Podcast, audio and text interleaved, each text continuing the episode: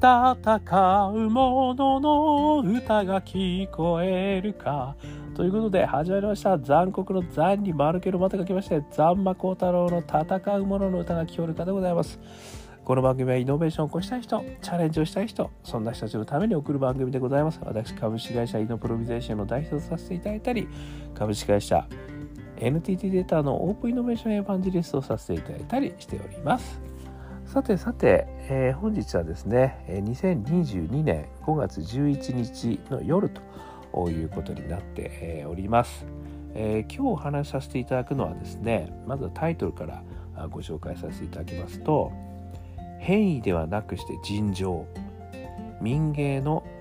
柳宗義さんの言葉にハッとさせられました。という話をですね、えー、させていただきたいというふうに思っております。まあご存知ですね、えー、この民芸の第一人者ですね民芸とは何かという本をですね出されている、えー、柳宗悦さん、えー、この方が言われている言葉なんですね。まあ、この本はですね、えー、講談社から、えー、2015年1月1日発行されたものを私は見てますのでもしよかったらこの民芸とは何か、ね、柳宗悦さんのですね、えー、検索していただけましたら非常に素敵なことが書いてありますので、ぜひ見ていただければと思います。まあ、その中でね、えこの言葉が非常に私は今回ちょっとお話しさせていただきたいなと思ってます。で、この言葉がですね、私、あの、まあ、民芸という本は随分前に読んでたんですけども、あの改めてあのご紹介されていて、これがあの NHKE テレ東京のですね、ズームバック落合、え新しい戦争のその先へっていうのがですね、2022年え5月10日、NHK テレ東京で、え放送されてましてその中でですねあの今の大変なねあの情勢の中、えこの言葉があ結構キーワードとして出てたということなんですね。でそこからですねあこの言葉今自分自身に突き刺さるなということで今日はご紹介させていただきながらですねそしてまあイノベーションとかね私がやってる活動とこう照らし合わせながらまあ私の解釈感想をですねお話してみたいというふうに思っております。でこの変異ではなくして尋常、まあ、尋常っていうのは日常っていうことですよね。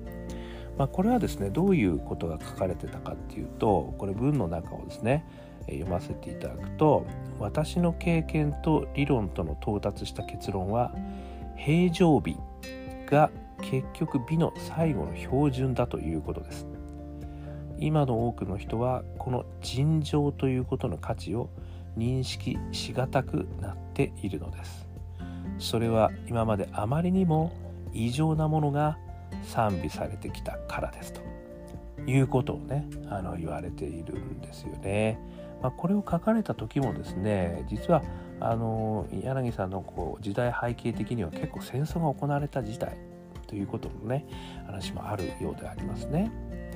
で特にですねやっぱりこの平常日ですねあの変異ではなくして尋常、まあ、つまり日常ですねこの美しさをあのやっぱ忘れがちであるということをねあの言われてるってことですね。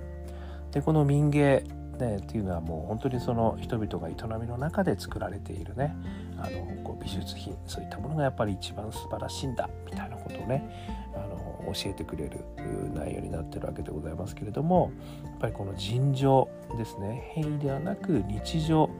まあ本当に一人一人の生活こういったところがですね非常にあのやっぱり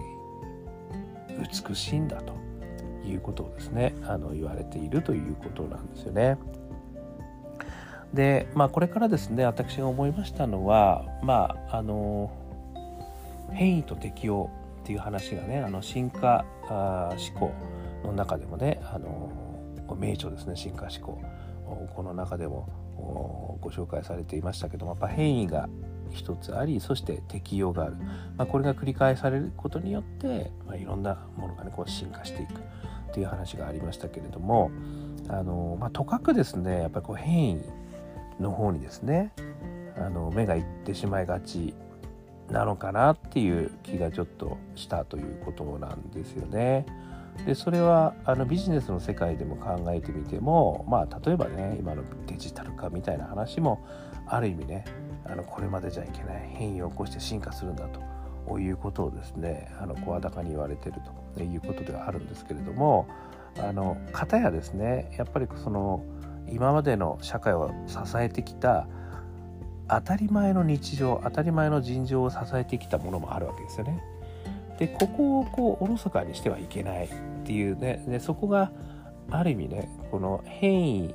にばっかりこうなんかスポットライトが当たっちゃってまあここで言うことの尋常ですね。尋常なものに関してはあまりなんかスポットが当たらないと。でそこの当たらないことによってそれを携わってる人たちが実は相当数多いわけですよね。ほとんどの人はやっぱりそれをやってるわけですよね。それで社会を支えてるわけですけど。まあそういったところの人たちにねあんまりこう何かスポットが当たらない。もしくはその活動自体をね継続するということにあのあまり価値をね見出さなくなってしまう。もしくはそれが当たり前だからもうほっといていいんだぐらいなんですね。感じになっちゃうってことが実はあの恐ろしいことなのかなってちょっと思ったんですよねだから実は当たり前の日常が行われているのは当たり前の日常を支える努力をしている方がたくさんいるからですよね。これはあの私が前の会社でやってた時もねあのそういう意味ではもう日本全国のですねあの例えば銀行のネットワークとかねそういうのをやっぱりこう支えてる人がいるわけですね、まあ、通信網も同じですよね。まあそういう意味でそのそういうのを支えてる人たちっていうのはもう実はもうひっきりなしにいろんなことが起きていてでそれをひっきりなしに対応しているんですよね。そしてそれをこうアップデートアップデートアップデートしてるんですよね。ただ単になんかそれをねそのままほっといてるわけじゃないんですよね。まあそういったところにね実はすごく価値があるよとね。この柳さん柳宗さんの話だとまあ美しいというねこれはあの美術品の世界で美しいという話がとして言われてますけど私はそういう意味では日常のね生活自身がやっぱり美しいんじゃないかなと。でそれを支えてる行為自体も実はすごくね目立たないことだからこそ非常に美しいことなのかなっていうふうにまあ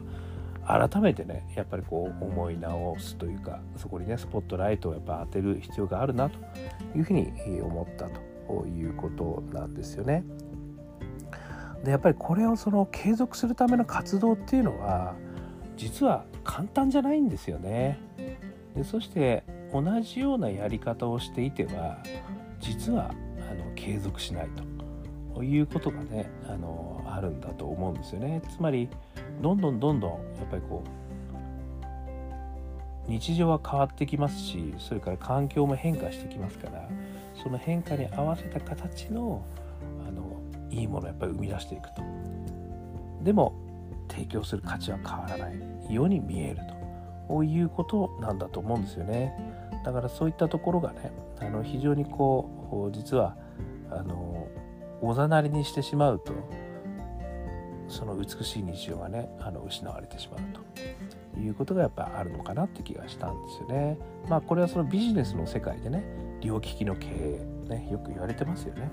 これもそういう意味じゃイノベーション活動と普通の活動両利きの経営がやっぱりすごい重要なんだという話はあります通りですねやっぱり片一歩のところもすごく大事なんですよねでも得てしてこの片一歩のところにねいる人たちはこうねそのイノベーションやってるところに対してですね。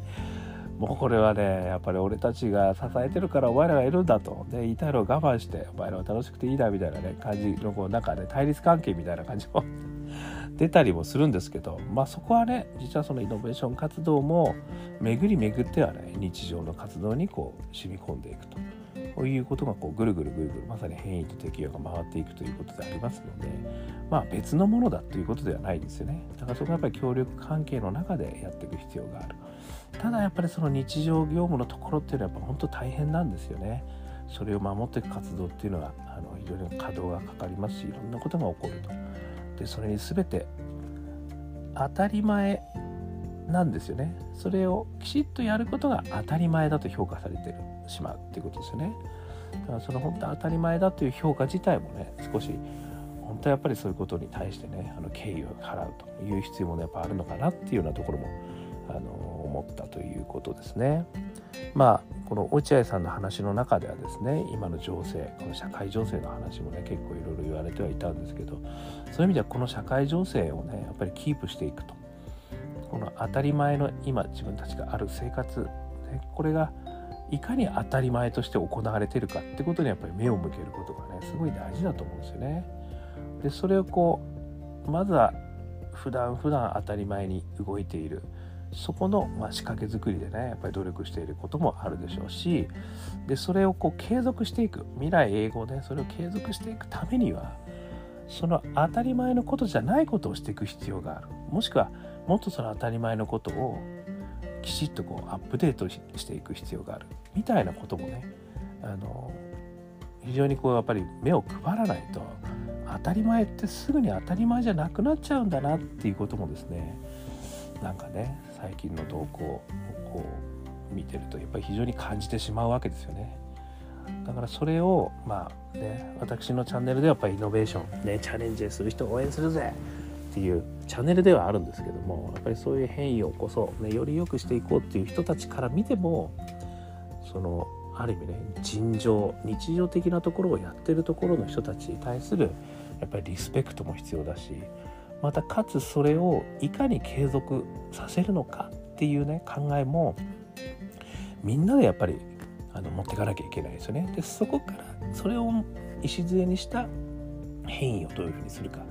ということが、ね、やっぱり初めて価値を持ってくるということになると思うんで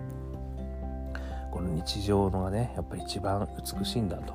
そしてその美しいところをやっぱり継続する、ね、そんなことがやっぱり実はそこも大事だよねと。で変異を起こそうという人たちもそこをやっぱりねこう感じることも必要だしその人たちとある意味一緒にねあのやることも大事なんじゃないかなっていうこともですねなんか改めてあの思ったんですよね。この落合さんの番組ではね一人一人のやっぱり日常これがすごく大事だと一人一人の日常をきちきちっとやっていくことが実はすごく重要なんだよっていう話もねしてましてですねまあねあのイノベーション変異の話をねいつもしてますけどもいかに変異するか、ね、その変異するところにチャレンジするかっていう話してますけれどもそれもができるのもやっぱり日常があるからと。ね、ここをやっぱり忘れちゃいけないなということを改めて思いましたという話をさせていただきました。ということで、えー、アンカー .fm 毎日こんな話してますんでよかったら登録してみてください。えー、あとは Facebook とかね、え、いろんな SNS 私もやってますんでよかったらリンク貼ってください。えー、そして、えー、アカペラグループ香港ラッキーズの中年ワンダーランドねこれが私が歌っている曲でございます。元気が出る曲でございます。中連じゃない方でも元気が出ますね。よかったら YouTube ですとか Apple Music、Spotify いろいろ検索してみてください。香港好きな運と書いて香港ラッキーですね。中年ワンダーランド。最後にですね、えー、一人からでもイノベーションできるぜっていうことをね書いた、えー、私が書いた本がございますのでもしよかったら見てみてくださいオープンイノベーション21の秘密ということでね、えー、いろんな書籍にあの書店に売ってると思いますということで今日も聞いていただきましてどうもありがとうございました。それでは皆様あね明日ですねそういえばあのまあちなみにですね、えー、イベントに出させていただきますのでもしよかったら、えー、見ていただければと思うんですがあのジェトロさんがですね、え、主催しているものでございまして、えブラジルね、巨大市場ブラジル×日本スタートアップ